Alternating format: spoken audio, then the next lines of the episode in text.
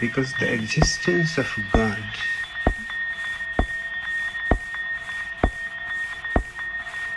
would have created so many problems, difficulties, that life would have been almost impossible.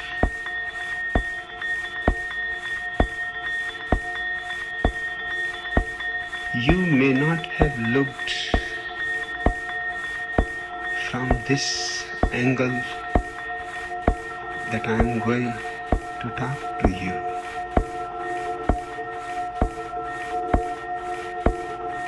Perhaps nobody has ever tried to look it from this angle.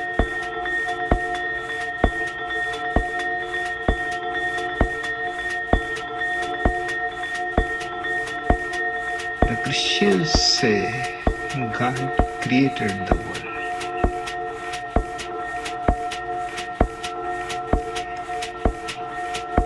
In fact, the hypothesis of God is needed for the creation.